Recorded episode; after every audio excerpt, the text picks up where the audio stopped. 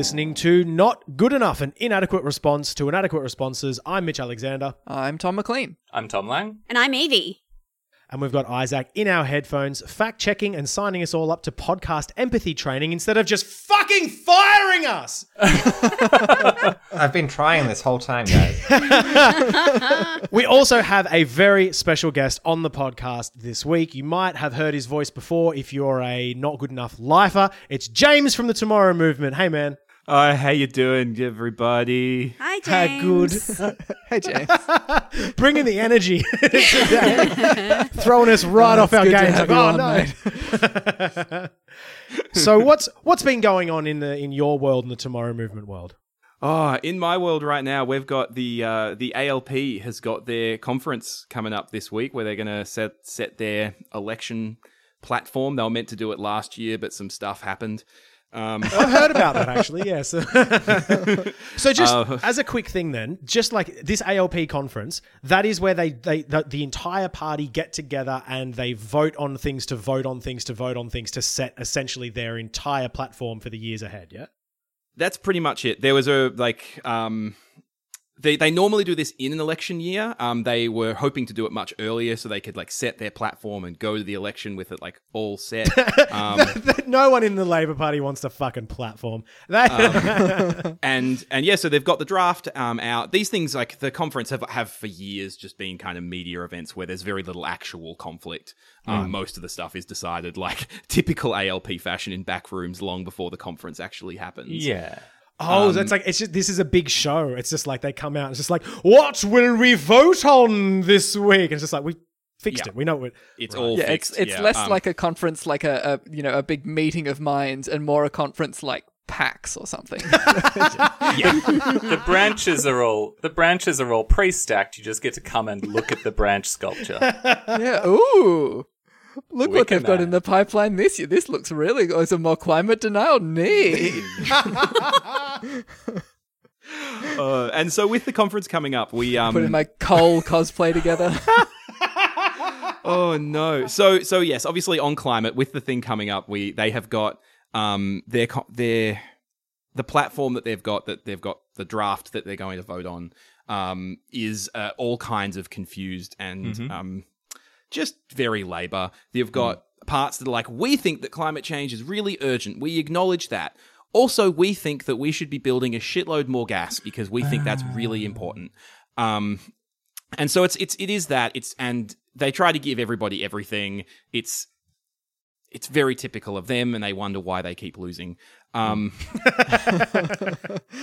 uh, and so they rec- yeah, it's just very them. They're like they recognize that climate change is a real thing, but they also commit to do sweet fa about it. Um, and so the Tomorrow Movement have a bit of a theory about why the the Labor Party continues to be shit on climate change. um, and this will this will shock you. It has lo- uh, has a lot to do with donations from fossil fuel industry. no way. But but they told us that the hundreds of thousands of dollars that they receive that allows them to function it doesn't impact their decisions. yeah, no, they're like I- we they're like we just don't know why the the coal industry would be giving us money. We think they just like us. We actually we never asked. just a just an anonymous briefcase of money signed your secret admirer. We just like the logo. It's a cool logo. It makes it seem like what it actually is, which is a lot like how mafias run. Where like the, the mineral council and the fossil fuel industry don't actually have to tell Labor what to do. They just look at them and they look at the money and then they just stare them down for a bit. And the Labor Party's like, yes, sorry, sorry, yes, okay, yes, we'll do that. Yes, quite. Yeah. Yep. Um, but we definitely think there's a little bit more to it. Like there's a little bit more to that dynamic, right? And so there's specifically, um, we think there um, there are some members of the Labor Party who are at this point um, have truly shown that they are not on our side, um, and that they are.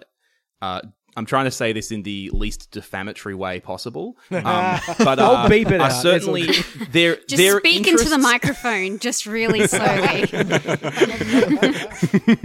their interests are definitely aligned with the fossil fuel industry in a way that you could perhaps mistake that they are working for the fossil fuel industry, allegedly. Would would you describe their their interests and values as anathema to human existence? you know I would. um, and one of those people who I think is I'm I has to be a character in every podcast is Joel Fitzgibbon, um, the member for member for Hunter, um, which is um, uh, you know it's New- Newcastle. It's a very traditionally working class area, and it's and and coal has been uh, the main industry in that area for a very long time. Um, and Joel Fitzgibbon um, has uses blue collar workers as props in his uh, weird culture war to just maintain and protect the profits of his fossil fuel industry uh, donors. I think you mean preserve the, the jobs and livelihoods of the of the good people of Newcastle there, but yeah. Sorry, no, that's t- I even. He would certainly say that. Um, and and you know it's very effective. He's a very effective politician. Um, he's he is able to um, position himself in that way, um, which you know we need to see through. He he definitely works for the billionaires, not for the workers, and he's doing their bidding, not the workers' bidding. Um, but he goes into these conference. Um, we know that he spent the last uh, couple of years really undermining Labor's climate politics, um, and it's time for him to go. We actually think that the Labor Party there are meant there are good people supposedly in the Labor Party. Um, Theoretically. and it's I think it's you know it's time for them to show that they are as good as they say they are, and they they need to stop providing cover for Joel Fitzgibbon, and they need to stop. Uh, just stop protecting him, basically. Um, and it's time for them to uh, kick him out and actually start speaking out against him. And we think that the Labor Party should replace him in the Hunter with a with someone who does represent workers and and not just fossil fuel. Someone who's on the side of human life. I I would like that. The thing with Joel Fitzgibbon is that he's one of those remarkable politicians who I think embodies the stereotype of a of a person, usually a man, who has the kind of connections that can solely in his own right sway people's policy and decisions purely by like corporate connections too. Uh, it's just so like the web that he has of influence is like shocking like you know even through his family um through like you know his uh, all sorts of business connections like you know like there's a, all, like there's a lot to say about like his um his uh, influence in the fossil fuel industry but there's it goes through many industries it's quite like you know and money has to come from all sorts of places not just fossil fuels Totally. I think we should talk about a little bit of Joel Fitzgibbon's uh, history then, because gonna I, I think we need to run through it. Let's run through it. Um, so one thing that I think going back, Sorry, it's just like, yeah, no, please do our podcast much better than we've ever done it. Please, this is great. Fuck yeah, let's James. fucking go I'm still just trying to scramble up and like think of like fun jokes about Joel Fitzgibbon. Yeah, off mic, we were talking about the Wiggles, and I was I'm just gonna I'm gonna let you do the heavy lifting of the jokes. so Joel Fitzgibbon, his brother, um, is the the head of the health insurance company NIB. Um, and in 2009, Joel Fitzgibbon let his brother use his ministerial office. This is while Joel Fitzgibbon was the Minister of Defense.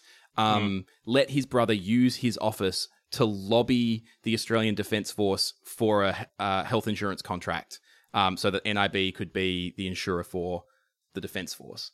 That Um, seems like the kind of thing that shouldn't be allowed. it's very not. I just and like as as just a, a very quick thing.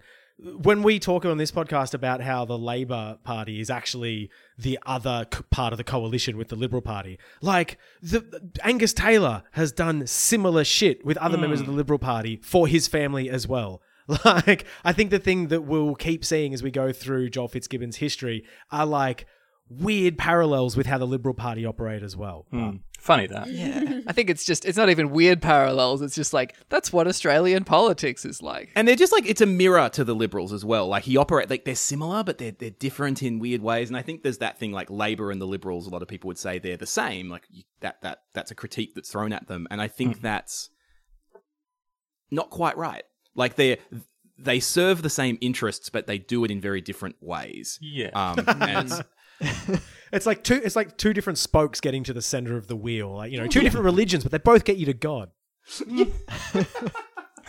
or in this case, climate catastrophe. um, Yeah, go- that- that's how you get there. But we call it global warming, and they call it climate catastrophe. So, heresy. well, we'll, we will we will get to Joel Fitzgibbon's mirror, I think, in a second in the in the um, LNP. But um, so he's that same brother um, was also has long been arguing for the um, abolition of Medicare, um, and he wants the uh, private health insurance industry to have access to my health record data as well, and has been lobbying for that. Um, so his brother is Oh my god! Of course. You, you could have stopped it. He was the head of the health insurance, private health insurance company. Really, that's all you really need to know. if any of our listeners aren't aware that all private health insurance is a full scam, uh, now you're up on top of that. Welcome to Oh, the you podcast. definitely do a whole episode on private health insurance being a scam. Anyway, so in, in 2013, he was a really key figure in the destabilization of Julia Gillard's leadership. Um, he ended up uh, supporting Kevin Rudd um, in the like the first of I don't know 20 spills. I can't remember. There was so much there. um, Kevin Rudd had a go and failed, and then so and then so Fitzgibbon had to resign to the backbench after that, and then uh, and then Kevin Rudd had another go and and won, I think, and and and then I think Fitzgibbon got his job on the front bench for three months while Kevin Rudd lost an election.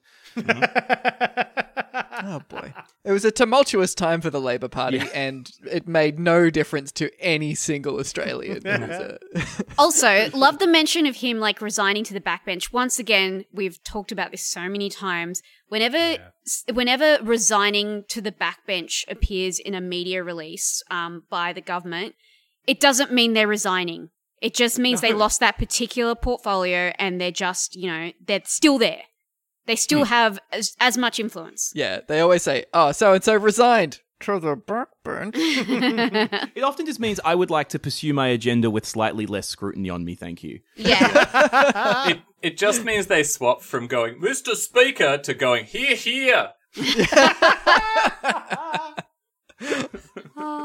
Um, but that year as well, um, as while he was destabilizing Julia Gillard's prime ministership, um, there was um, this is like we're going way back. That they were they were going to pro- they were proposing a tax on superannuation for really high income earners and for uh, really high uh, wealth individuals. Um, and Fitzgibbon argued against raising the tax on superannuation for the very wealthy, saying that two hundred and fifty thousand dollars a year isn't wealthy. Well, because he's representing working people in Hunter Valley, you know, coal miners, farmers, that kind of thing. Yeah. Um, All of whom are earning $250,000 a year average. Yeah. yeah, I mean, he's hanging out with fossil fuel lobbyists and his brother, the head of NIB. they could spend that on a dinner. Two hundred fifty thousand dollars is just like a it's a it's a barely a bottle of wine. That's like a small bribe. $250,000 is you forget how much your groceries cost. Yeah. Um, and he, he's made this argument before. He, he he's returned to this idea that people who earn like two hundred thousand dollars a year or more and have big mortgages, like they're not well off. Um, and this is very much his idea, I think, where where working class has far more to do with cultural markers than it has to do with an actual material position.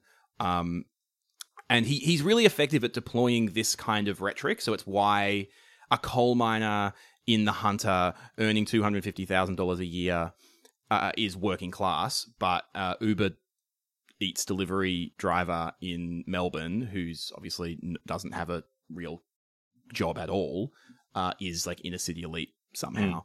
Um, or like you know a barista in Melbourne. Like he loves to talk about these kinds of like um, culture markers uh, to kind of cover up the fact that he is on the side of billionaires. You know, like Twiggy Forrest can like put on some like RMs and a hat and walk into a coal mine, and he's like, you know, he's a multi-billionaire, but you know, he's rugged, real, authentic, rinky die Australian. Never mind the fact that he owns R.M. Williams. What's more Australian than that?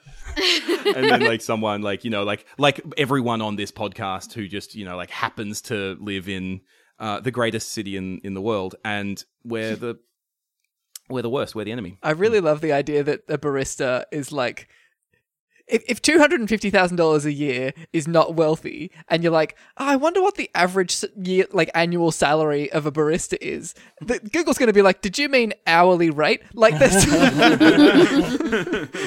Uh, and he's not alone. Like this, um, at the time when he made those comments, he was joined by uh, the former member for Batman, um, Martin Ferguson, um, which is now Cooper. It's now Ged Kearney's seat. Um, and he was saying that that Labor needs to stop engaging in this class warfare, um, which. I mean, I just I thought that was the whole point of the Labor Party, but Yeah. apparently That's that's really that's a really depressingly prescient. Th- yeah. Wow. When did the Labour Party get so obsessed with workers? I was going to say something else, and that thought clouded my mind like a huge black fog, and everything just sort of went dead inside. yeah. Fuck. That is that is the point. And, and Is that why they spell it differently? Because they're like, oh no, we're not about like labor like working. We're the labor party. but I think yeah, that's an uh, the class war itself as as a concept is something deployed in the class war, and like like hmm. you're saying, it, it it's it's cultural signifiers and this idea of the class war being bad because it's a war type of thing. So anyone that tries to invoke it is bad. And so then I can just describe whatever sort of class delineation I like. And if you critique that, well, that's class war and you're not allowed to do it. I think that's how hmm. that's sort of that's supposed to be playing off of each other. And so yeah, it's I'm not doing hmm. class war. I'm helping working class people. You you keep you keep firing shots. Come on, man. I'm just trying to keep workers above board. Yeah. He's such a duplicitous, slimy shit. Sorry. Anyway, James, continue. And it was a similar thing that they Labor did after the 2019 election in their review, where they were t- saying that we need to in, embrace a more uh, inclusive language, uh, and we can't be so divisive. And what they meant by that, and the examples that they talked about, was using um, using things like atta- like pointing out that rich people are not on our side, anything like that. They're like, we can't we can't be divisive and point out that there is a class division and that the interests of one side are different to the other side. We have to be inclusive. The Labour Party welcomes all billionaires. Yeah. I think I, I don't want to labor the point too much, but it is very important to point out that the class war is a defensive war. Yeah. Uh, people often make it sound like the class war is people have decided to have a class war, but it's more like when a country is invaded and the locals in that country fight back, they're not choosing to engage in a war, they're defending themselves. And the class war is people who aren't billionaires defending themselves against billionaires. it's also the case of like you know why the, people who are fighting the class war which are you know our, our baristas and stuff who are on you know let, let's be generous and say one fifth at most of the not wealthy $250000 a year you know income the, the, the idea that they could stop fighting the war like what does hmm. surrender in that sort of like the, the, the situation look like. It, it's hmm. it's death. They're not making enough money to get by. That's the problem. Like they're, they're, they're not even fighting a class war because they're like oh you know we, we believe in the nobility of the struggle of the of the working class. Like the struggle of the working class is the struggle to live. Yeah. Whereas if the other side of the class war surrender, they lose their third property.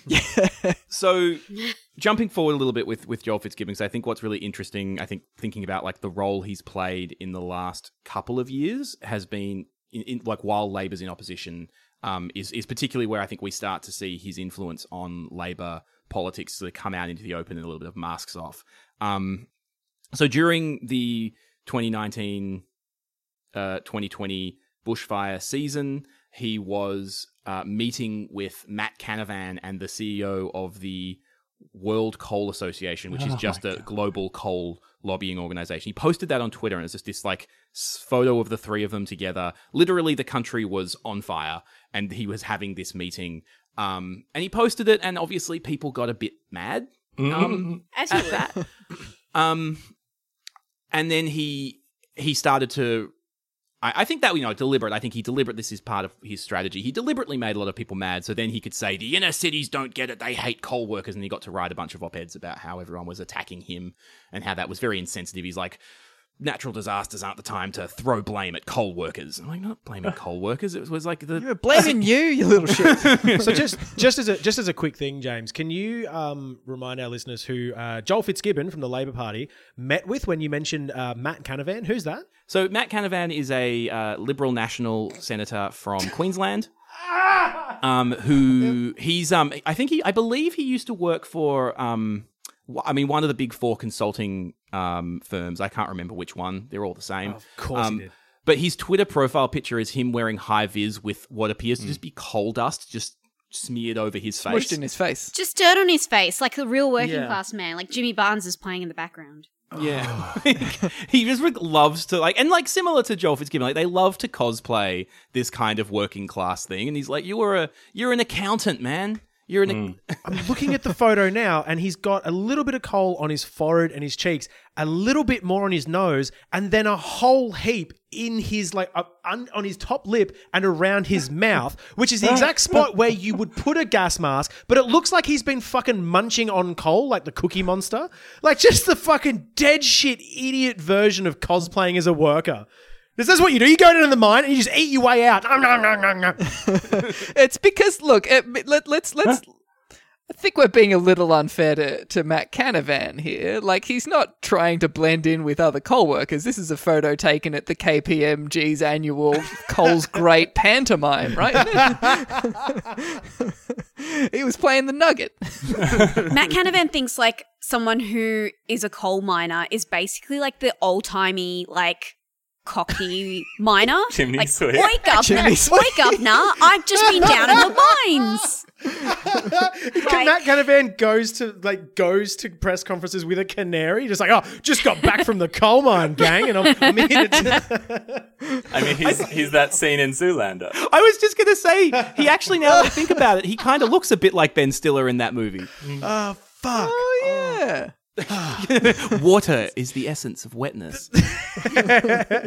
Coal is the essence of energy. Okay. So, and I think that they're, they're like, I really think that this photo is so telling because the two of them are mirrors, like I mentioned before, of the different kinds of climate denial that exists in the Liberal National Party and the Labour Party. You got Matt Canavan, who's just like a, a screaming weirdo, um, who just eats coal for breakfast and then takes a photo of himself. Um, like straight up climate denial, um, real, um, and, you know, he loves to bait the bait lefties because he's you know he's not a lefty. He's quite happy to say you know he's a he's a right winger and he's um, out there just doing full on climate denial. Um, and obviously in Queensland, Adani has become the big thing for him. He was really big on the like stop Adani, the the uh, the kind of counterpunch to the to the stop Adani movement. He was out there really leading that campaign. Um, whereas Joel Fitzgibbon, you know, does he's very careful about acknowledging that the climate crisis is real. He loves to point to 2050 net zero 2050 target, um, and that Labor is the only party that supports it, and he does support it. Um, I think the 2050 target is something that the climate movement just broadly should just shut the fuck up about. It's so far into the future, it's totally meaningless, and you don't people shouldn't get a cookie Yeah. for that. Um, and and it's and I think that Joel Fitzgibbon is a really good example for why that's meaningless. Like if Joel Fitzgibbon can come out and say that he supports it, um, when we see Yeah. everything else that he does, it means that that target is meaningless.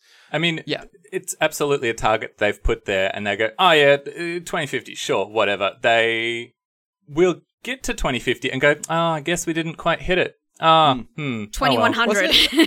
Yeah. Barnaby Joyce, who was like talking down the 2050 target because he was like, it, it's meaningless. None of us will even be in Senate, like in, in, in government when that time rolls around anyway. Yeah. So who gives a shit? We'll all like, be dead, whatever. Himself a climate denier, really just sort of like pulling the rug back on that one, being like, why are we voting on this thing? Everyone knows that it's meaningless. So let's just say climate change is fake. Let's just put that in the legislation. Who mm. gives a shit? exactly. Whereas whereas Joel Fitzgibbon is much more like, and he'll say it's like it's it's real. Um, but then he does the other talking points, which they're they're old talking points, um, as well from like that's existed in the climate denier playbook for for decades. But the the well, if it is happening, there's nothing we can do about it. Um, Australia is such a tiny emitter. We're such a tiny country. We couldn't possibly make any difference whether we did it or not. His particular line gas. was. Yeah, his particular line is if we had a, a carbon price, these bushfires would have still happened. Um, like that was the specific line that he went Yeah. for, that one. Um, We can't he's- fix the problems of the past, so why bother? and he's just like that thing of like trying to play like the reasonable edge of climate denial. So that's how he and that's and and so by having someone like Matt Canavan on one side and Joel Fitzgibbon on the other side, um, the the fossil fuel industry have really managed to and the, that that lobby has really managed to frame the bounds of climate debate. We've got like reasonable climate denial on one side and just straight up I eat coal for breakfast on the other. Yeah. that whole um, Joel Fitzgibbon's sort of that that sly sort of um, strategy towards saying that he sort of believes in climate change, but also if it is happening, like you know, it's it, it- Australia doesn't really contribute to it that much, and if Australia is contributing that much, well, we can't help it in certain ways. It really reminds me of like this old. Um, sort of thing about narcissists where like they always say that didn't happen and if it did it wasn't that bad. And if it was bad then that's not a big deal. And if it is that's not my fault. And if it was my fault i didn't mean it. And if i did do it you deserved it. Yeah. like straight Christian up. Porter, right? Is that yeah. It, it's like it's such a sly way of avoiding responsibility of always like changing that goalpost. Hmm. Yeah. It's it's kind of gaslighting, I guess. yeah yeah. Totally. Natural In a gaslighting? good. Matt Joel, Joel Fitzgibbon very much the the sort of um, you know well I've already got the lung cancer diagnosis and I've got chemo you know scheduled for 2050 so hand me a cigarette. What are you worried about? I think gaslighting is a really interesting one though, like way to put it, because it's like they the Labour Party, I was watching this Chris Bowen event that um we had some Tomorrow Movement members crash in Canberra this week. Um that was pretty baller. and but he's very good at like the Labour Party do they gaslight you saying it's like we take climate change very seriously. And it's this thing of like you go like you have to look at it, you go you you don't though. Like it is so plainly obvious that you don't take this seriously but they just use this rhetoric to try and like make us feel bad um I'm gonna for I'm gonna out throw in a Please get off my stage. I take climate change seriously. yeah, he's like, he's like, you guys aren't helping. I'm on your side. I'm like, you, you so evidently aren't. Like, you can't just say that you're on our side and then it's true. I, I think that Labour MPs really earnestly feel like they're taking climate change seriously because, you know, a, a majority of Australians support climate action. And that means that while they're sorting out their platform, Labour MPs have to spend a lot of time in meetings talking about how they're going to get. You know, gas mining continuing and coal mining continuing and, and coal plants continuing to operate without losing a bunch of votes to the Greens. And they're like, that's a really fucking serious issue, guys. It's hard. Uh, and so that that was obviously after the last election as well, and he's been really emboldened by the results of the last federal election. Um, he immediately joined Craig Kelly's Friends of Coal group, which Craig Kelly is another um, pretty Friends of Coal. pretty, pretty interesting Craig character. Kelly's Friends of Coal group. That's Jesus. that's worse than a lot of the QAnon red pill shit you hear. Like starting a group called Friends of Coal, and these people are like f- they're full grown adults. Like they're over they're over the age of six. I'm not sure if they. I'm not sure if they are. But go on. Yeah, when we talk about money like rotting your brain, it just regresses you. You just go back to a point. I think I reckon like Bezos and whoever else allegedly like just shit their pants and enjoy it. It's just like yay, I just don't care. You have no reason to care. You've got money out the wazoo. Doesn't matter. So yeah, Craig Kelly and Joel Fitzgibbon are at like fifteen. Like they've regressed back to just like no, fuck you. Well, you, you just get into student politics and you surround yourself with student politics people, and that never stops, and you never progress. but it really goes to show how much the coal thing is a culture war because because coal is an industry, it's a resource, but it's nothing more than that. And the fact that you can have a group called Friends of Coal, like you don't have Friends of Wheat or Friends of Timber That's what you're or saying. Friends of Friends of Health Insurance, okay? Because those are all treated like just industries, businesses. Yeah, some of them are better or worse. You regulate them, you do whatever. They don't need friends. um, I will. Uh, hang on, sorry, Lang. I'll just let you know that it looks Oh, like God. there is um, Uh, the Manitoba Court of Appeal unanimously gives green light to Friends of the Canadian Wheat Board to pursue claims against the government of Canada. So, Friends of the Canadian Wheat Board actually exist. All right, I Friends take of it all Wheat, though, that's Friends of the Canadian Wheat Board. It's like we've got the Friends of Coal on one side, and then it's not like we represent the enemies of coal. We represent the enemies of Joel Fitzgibbon. I mean, I'm the enemy of coal. It doesn't need enemies, Lang. It's just a rock. I hate it.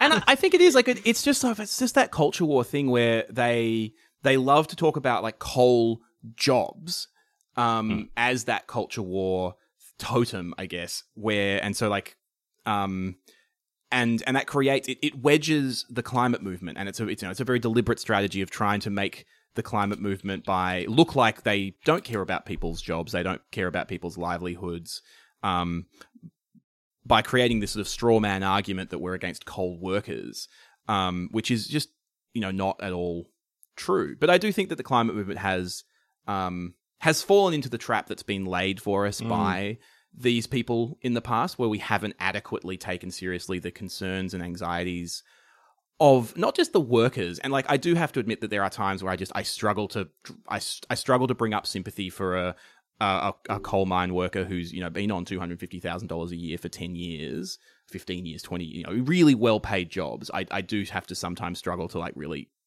uh, br- dredge up sympathy for for that character. But these communities, you know, that do rely on fossil fuel, we had a similar thing in Victoria with like the Latrobe, the La- the Latrobe Valley when Hazelwood closed. Um, these towns, not just the people who work in these mines, but these towns do kind of don't have a lot of economic activity, and these these mines bring a lot of that in. Um, I grew up in in Shepparton, which is just in northern Victoria, and it's got like it's kind of a one industry town as well. So SPC um, is there, and when SPC is doing well, you have a good fruit season, the town does well, and if you have a bad fruit season. Um, the town does not do well. Like it's a one industry town, and you really do feel the like when coal's doing well, Newcastle's doing well, and and so he's really good at like narrowing the scope and saying that like coal is it. Coal is the only option for Newcastle, and if coal does well, New- Newcastle does well. If coal does bad, Newcastle does bad. And historically, that's been true. And so he manages to just not, you know, keep uh keep it really narrow on that instead of like talking about what jobs for the future. And these people and the especially the children of the coal miners in these places, like they they deserve jobs for the long term. You know, like they Yeah. they deserve longer term jobs, which is why the the you know Tomorrow Movement have been fighting for a climate jobs guarantee because we think that you know not it's not just these these coal communities. Like we know that unemployment and underemployment are huge problems across the board in Australia, um, and we just don't accept the idea that we can't have bold climate action um, that you know we that we have to choose between climate action that takes the crisis seriously and job creation. We know that in fact those two things go absolutely hand in hand, um, and we think that a, a program of of creating jobs, doing that work, um, we're hoping can kind of neutralize some of this climate war bullshit that gets thrown at us by people like Joel Fitzgibbon. Yeah, it's it's like you know, the, the, a a lot of Australia's coal goes to export, and we see other countries starting to take the climate like crisis seriously and starting to like slow down and halt those imports of Australian coal. Uh, uh, not only that, just like the sort of global coal market generally is on a decline because if it's not, everybody dies, and people are starting to sort of wake up to that fact. So Joel Fitzgibbon saying we need to stick to coal, we need to keep on that path. He's literally selling out the future of Newcastle. Like he's he's the one who's fucking them, Tell not what, though, defending people, them. People in Newcastle will be very mad that you called it Newcastle, though. Um, that is actually something that does. My my dad was born in Newcastle, and um, I've spent quite a lot of time up there, and, and I've got family up there, and I, they really, really do not like being called Newcastle. That really points you out as a. Victorian. Uh, Mitch, uh, Newcastle, if you want to edit that back. Uh, Yeah, give us give us a couple, give us a couple line reads, just like different, like surprised, angry, sad. Newcastle, Newcastle, Look, and it- Newcastle. Cool. as awesome. part of as part of the climate safe jobs guarantee, I think we can promise those workers that we will pronounce it Newcastle. I, I think we would have to. Um, I mean, we can't. We Let's can't. not we- make promises we, can't keep. Lang. By have to 2050, give a little I think bit in we the can culture. all pronounce it Newcastle. I'll pronounce it Newcastle. We, in fact, we're going to change. it. It'll be Castlemaine too. We're going to. We're not even. Not only are we going to. I said Castlemaine. print- But I'm also from New South Wales, so I say Newcastle like a normal person. We'll give them some of the other castles as well. I just think as well, like this this whole line from Joel Fitzgibbon about like securing the jobs kind of strikes me as like when the moneyed interests were making money in a you know a good environment and where they were making money off of progress, then they could they, there could be political leadership. But what we've seen now is that capital is so tied up in fossil fuel and fossil fuel the fossil fuel industry requires stagnation on that front. So we don't have politicians leading anymore. The whole point of politicians at certain points was supposed to be i have a bold new vision for australia or for my electorate or for whatever and here we go. Trust me on this. I can deliver something to you. But now it's just like nah got to keep it the same. Don't change a thing. Got to keep it the same. Nah, don't even worry about that. Not it but and that especially for the labor party that's a fucking failure because the world is going to catch up on us. So the longer they capitulate and the longer that they uh, drag their heels on trying to lead, the worse it's going to be when we actually have to make the change, regardless of what politicians want to do. I, I think I, this is just maybe a, a slightly cooked theory, but I'm uh, I'm, I'm just putting it out there. I, I think that the, the, the world at the moment, and you know, from now and into the future forever, is very unstable and uncertain, um, and that's really not going to change in our lifetimes. And when a population is scared, if you as a politician can promise stability, that is an attractive thing. And so the Labour Party is like, well, I guess we have to promise stability if we want to actually get through an election. And so they come up with a you know, a platform that's like, we'll pretend that there's no instability. We'll stick to the current course, which is burning fossil fuels, uh, and then we'll get elected, and then we'll follow through on that promise. And uh, whoops, uh, I, I I don't think that sort of uh, ascribes enough cynicism to the Labour Party. It sort of puts them in a very earnest position. But I think that that sort of pattern is there. I think I I think that's there. The only thing I think is that you can offer stability or you can offer solutions to clear problems, and the problem with climate change is that it's unavoidable. And Yeah. that and that's what I mean. So the longer they keep trying to push that, again, it's fucking it's Joel Fitzgibbon's playbook of selling out the future for the present. Yeah. like I mean, stability, that's the thing is, stability like, now means the- fuck the- all. The present is uncertain, and so to offer stability is denial, and and that's what we're seeing. Um, I've, it's also important to point out that uh, talking about coal mining jobs and making that your number one thing is, uh, while it seems like you're appealing to coal workers, I think it's another example of hog whistling because you're actually appealing to coal companies. coal mining is not a major job provider in Australia. They reckon that uh, if you're pushing it, maybe 50,000 people in Australia work in coal mining. Around that number last time we checked which is not a lot. 50,000 in all of Australia in coal mining. Whereas you compare that to universities, and that's more like 150,000.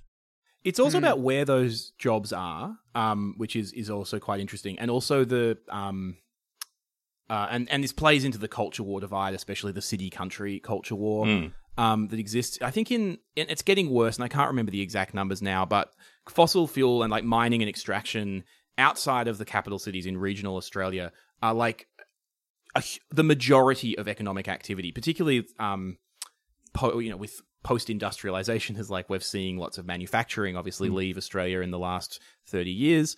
Um, without manufacturing, as agriculture has become much more um, mechanical and, and automated, um, a lot of the, the work that exists outside of capital cities is is often mining industry work. And See, I actually am I'm not convinced by that either.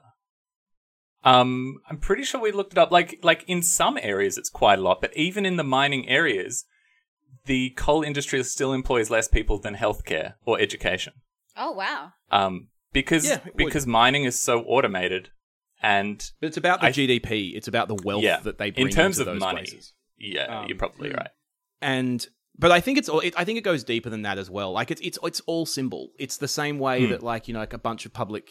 You know, like I think when Tony Abbott was elected, I can't remember the exact numbers now either, but it was hundreds of thousands of public service servants lost their jobs. Hmm. Um, and that's you know, and that was barely seen as a bad thing. The you know the, uh, the ABC is culling off Hmm. hundreds of staff every year as their budget gets cut, Hmm. um, continually cut, and and you know there's you know that's barely a, a, a blip in the in the public Mm. uh, understanding but you know like a ford factory closes Um, Everyone loses these- their minds. Yeah, and and I think that's because it's there's a certain sense of um, like I don't want to be too um, I guess.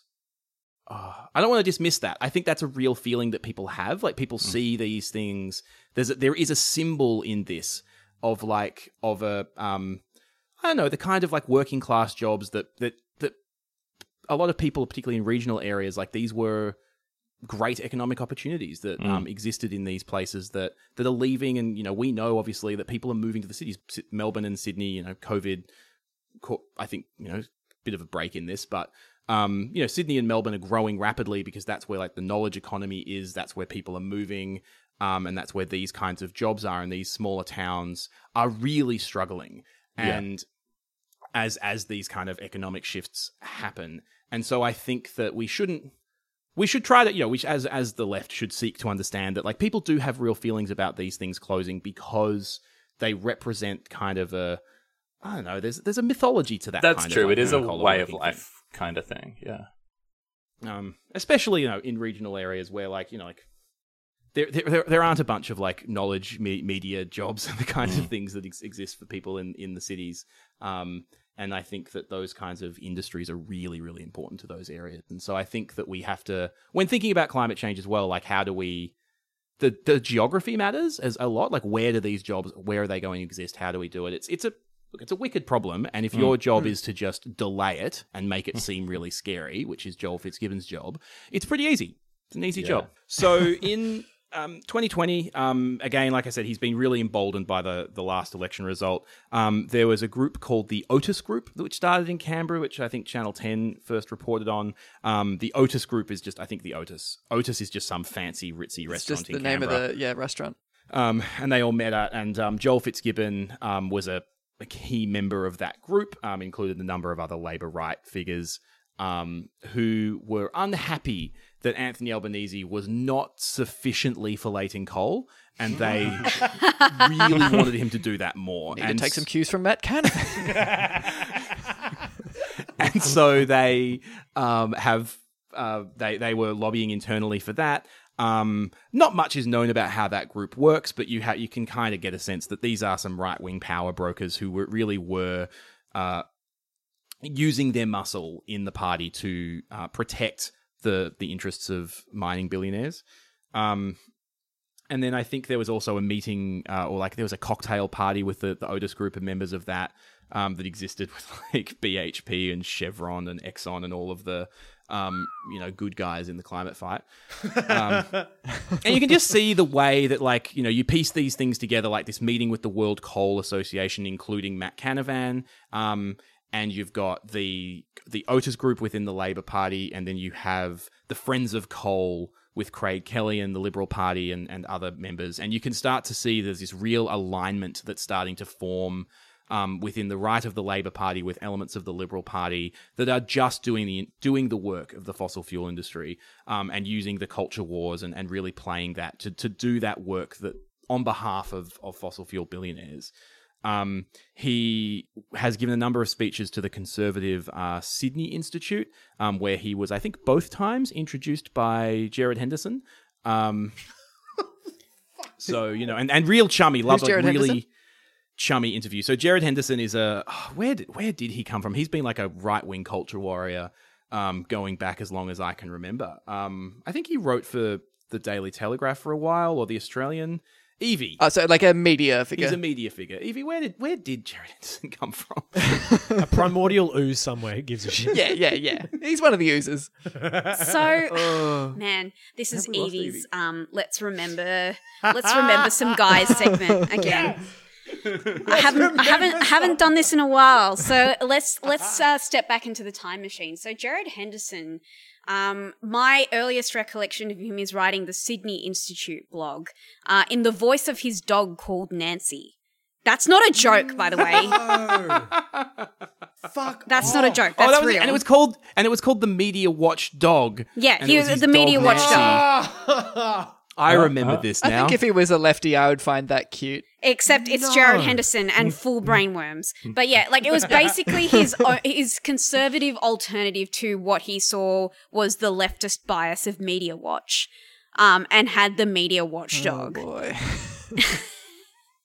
This is like in the in the full spirit and thrust of blog wars, which was like the like mid two thousands. It was a bad time on the internet. Like I mean, the internet continues to be bad, but like it was just a specifically weird time on the internet. But that's my earliest sort of recollection. Right, of I Gerard do remember that. He he was like very like if you entered into correspondence with him, he would never stop. I Yes. remember like he would you would send him an email and he would reply and you go like okay and you, you replied and he would keep he would never tire of it. Yeah. Just a constant email poster. chain that went forever. Yeah, like it, it's posting, but through email. So you still get posters brain from it. So Early case of post. so at the the Sydney Institute, which as we we know is a very conservative institute from its association with brainworm Gerard Henderson and his dog Nancy. Um, so Joel Fitzgibbon spoke at that a couple of times. He also has been doing more and more regular appearances on Sky News um, with particularly with like Peta Credlin. He's been on her show a couple of times. Um, Peta Credlin being Tony Abbott's former chief of staff, um, and now has a show on Sky News After Dark. Um, and he's been arguing that Labor needs to. The reason that Labor lost the last election is because that their 2030 emissions targets were too ambitious, which is just a, like a parallel universe that I just can't possibly imagine.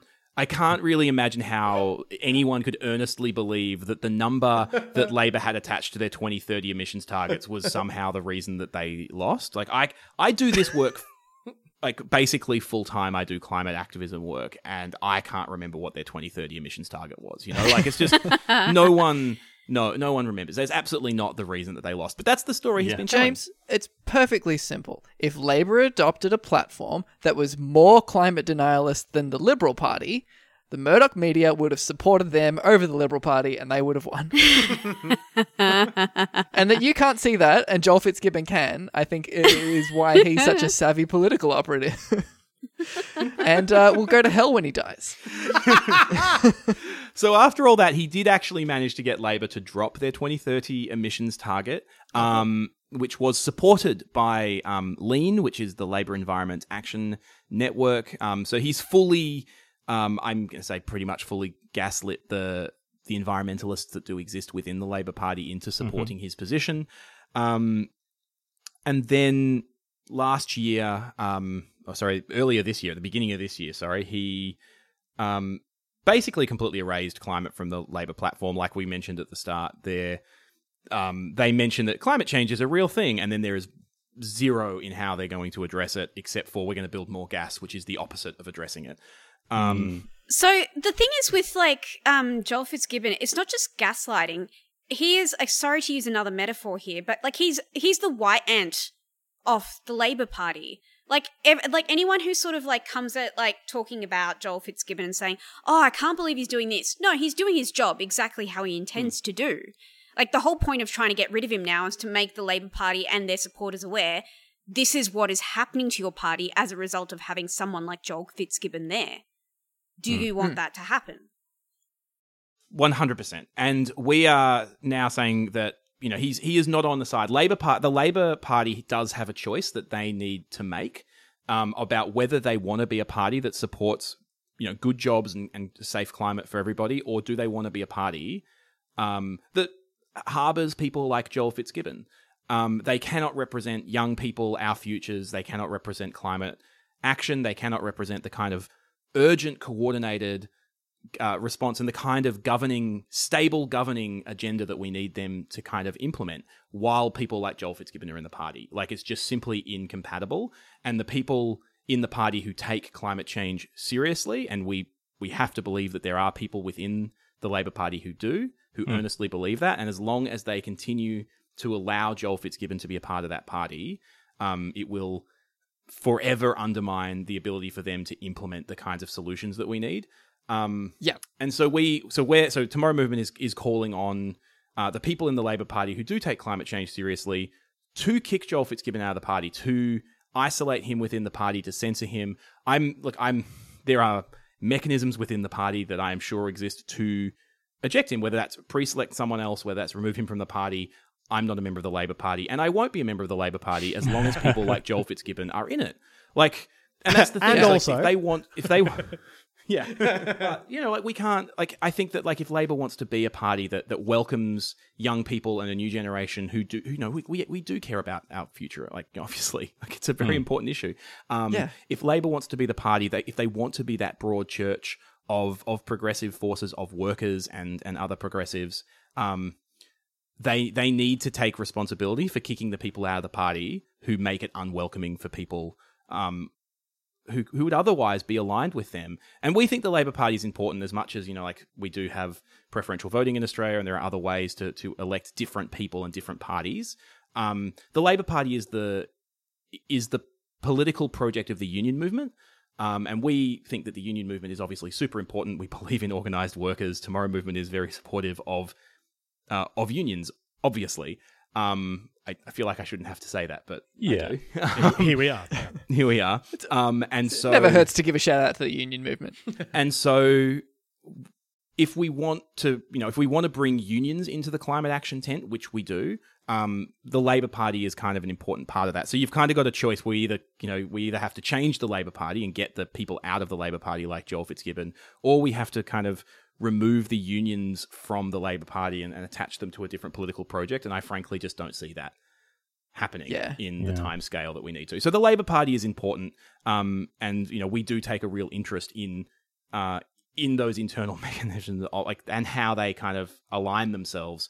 Um, so, which is why we're going to be running this campaign um, because we just think that people in the Labor Party who who claim to be progressive, who offer cover for Joel Fitzgibbon, um, are selling us out, Yeah. frankly, and they need to they need to pick a fucking side. Yeah, I mean, this is how I feel. Like, Ged Kearney's my local MP, and she will say pro climate action things occasionally, but also toes the party line on, on climate. And that sometimes means saying things like gas is the future of the Australian economy, that sort of thing that, that came out. That was a, um, like six months ago or so.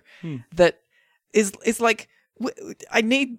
You know, you're my MP. Can you stand up for me, please? Like, if Joel Fitzgibbon came out and was like, "I'm going to murder Tom McLean," and I was like, "Hey, Ged, can you, you know, criticize him for that?" And she's like, "Well, you know, it's the Labor platform that sometimes, you know, you do need to get murdered. So, you know, I'm like, hmm. well, I'm not going to fucking vote for you then, mate." I may personally not believe in you getting murdered, but it's it's we're gonna have to leave it to the party to work out the finer details there.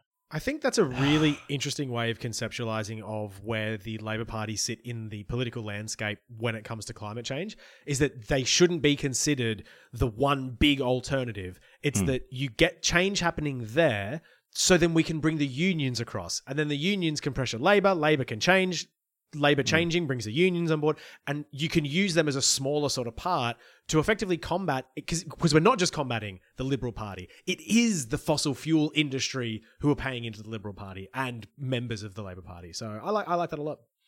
Yeah, and we, we think about this a lot as like it's it's it's about realigning the Labor Party. So at the moment, the Labor Party is aligned in the direction of of these um of these interests of these billionaire interests, and we want to we think um that both strategically we think that it's a much a bet, much better proposition for them to win um by rejecting those interests and becoming a, the obvious home for for you know working class insecure workers unemployed workers young people other progressives across the country. We think that there is you know the, the climate jobs guarantee is the kind of agenda that can bring multiple constituencies together and and to fight and to be a part of that broad labor church.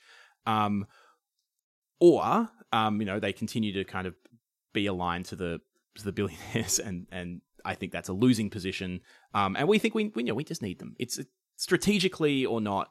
Um, it maybe maybe realignment, maybe kicking these parts of the party out isn't a winning position position, and maybe it is going to be hard. But frankly, it's like the the alternative is just is is also a loss. So I think we have to we have to try at this point. Um, the Labor Party will never be the party we need them to be while people like Joel Fitzgibbon are around. Yeah. Yeah.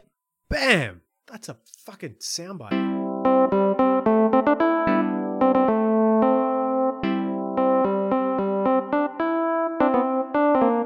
Uh, shout outs this week. Um, I don't know if that was enthusiastic enough. again again Too enthusiastic. Tone it down. Ah, fucking shout outs this week. So, Tomorrow Movement. Um, so, we're running this campaign. Um, we've got some content coming out. We've got a video. Uh, by the time this episode comes out, the petition will have been launched. Um, there'll be a video that's coming out as well. Um, we're wanting to put a lot of pressure on Labor just around conference. The conference is being done virtually, so it's hard to do any kind of physical actions. We would we would love to, but that's just going to be a bit too difficult. But people at home can support this campaign. There'll be a petition on the Tomorrow Movement website, um, and I'll, I'll share a link in the show notes. Uh, we're going to have um, we'd love the the video to be shared around and get as much traction. And if you live in a in a in a seat that's got a Labor member, um, if they have a Twitter account or any other way of contacting them, um, I would suggest getting in touch with them and asking them where they stand on Joel Fitzgibbon and um, uh, just starting to put some pressure on them that way. And uh, we will continue to, to just to see. We think that this is a really good way to test which side um, different members of the Labor Party are, are on, and we should do that. Yeah. Nice. Ged Kearney, you'll be hearing from me. Don't yeah. murder me, Ged Kearney. I'm sick of it. I think we need to peer pressure Joel Fitzgibbon out. I think when he comes in, he should have nowhere to sit in the Labour cafeteria. Yeah. Everybody should be like, call boy, call boy. He'll just be sitting over there with his big pile of money on his own. We're your peers, Joel Fitzgibbon. We're on less than $250,000 a year each as well. I just love to make Labor his his fellow Labor ministers just embarrassed to be around him. I feel like shame is a really powerful driving and modulating force, and like Yeah. making people Mm. embarrassed to be, you know, pushed by a man like Joel Fitzgibbon is a really powerful thing. Make him go sit with his weird little mate Matt Canavan there with Just- coal on his ah. face. Just the idea of like, yeah, you, you see Joel Fitzgibbon out at a cafe and you're like, ooh, Fitzgibbon, yuck, he's that guy who likes coal. But then if you see any other Labour members, it's like, ew, you're in that party that gets pushed around by that loser Fitzgibbon. Yeah. Yuck. Ew. That's such a. I've got to figure out which cafes Ged Kearney can go to so I can get a table next to her and then ask to be moved. just within earshots. You don't even say something like directly to her necessarily, but Yeah. just be like, oh Yeah. God, I really don't want to sit next to her because she associates with Joel Fitzgibbon. yeah, Just just there's something that smells like coal over here. Is it? Is it? Is, can anyone else smell coal? yeah, sitting down back to back with Ged Kearney and just very much like, oh, can you believe the laser, Labour Party? Bunch of woozy sooks being bossed around. Oh, I'd hate to be in the Labour Party. A single tear down Ged Kearney's face. Certainly wouldn't show my face in a local cafe. oh, I'm sorry, I didn't see you there. So, but for real, great campaign strategy because these people are like, particularly Ged Kearney. I think uh, in particular, like she's a p- interesting example. Like, definitely, you know, her seat is is under threat from the Greens, um, and she definitely loves to to use her kind of progressive image and the idea of her as being good on climate change. Uh, good on supporting like you know fixing Australia's immigration system like she she trades on on this as her identity um, but the reality is that she's in a party with Joel Fitzgibbon. She shows more material solidarity to Joel Fitzgibbon than she does the climate movement or young people, and so I think that she needs to that needs to be pointed out. That's what fu- I, I don't want to go on too much of a Ged Kearney tangent, but that's what fucking gets me about her is like she could ju- she's liked enough. She won the the, the election in in in in in um, Cooper. Like go independent if you're if you're real. But here's the thing there's more risk to her personal career by doing that. Yep. If she's not willing to take a risk to her career to stand up for the climate, um, I think Cooper deserves a better MP. Yeah. So I Yeah. think that she should be pushed on that. I think this is true of a lot of, um, I mean, of all of the people in the Labor Party who who are on the left who claim to be progressive. This goes for Plibersek. This goes for Terri Butler. Um, and you know, like these these like if they're going to show, and like I really do mean this, like they show far more solidarity to Joel Fitzgibbon than they do to young people and the Yes. climate movement. And Yes. that needs to be pointed out and that they need to feel some pressure and shame because what we're doing here is we are demanding that they pick a side. They cannot sit on the fence forever. I think we we say a lot that like all of the lab- all the liberal politicians need to be you know in jail or in hell or things like that. And I think And they all will the be. all In the, jail in hell. Yeah, all the Labor politicians just need to be bullied a lot more than they currently are. just mm. laughed at in public. It's like the idea of progressive Labour members. It's like the prettiest hairless cat. It's like, oh, whatever. Those Hey. cats are nice. Yeah. yeah, Labour Party. Unfair malignment to uh, hairless. Uh, hairless cats are cool. Shut up. Uh, let's go out on that whimper. Leave the hairless cats the- alone. Thanks again for listening to Not Good Enough. You can get in touch with us on all the socials at NotGoodPod or email us at notgoodpod at protonmail.com. Not Good Enough is recorded on the lands of the Wurundjeri people. We pay our respects to their elders, past, present, and acknowledge that sovereignty was never ceded.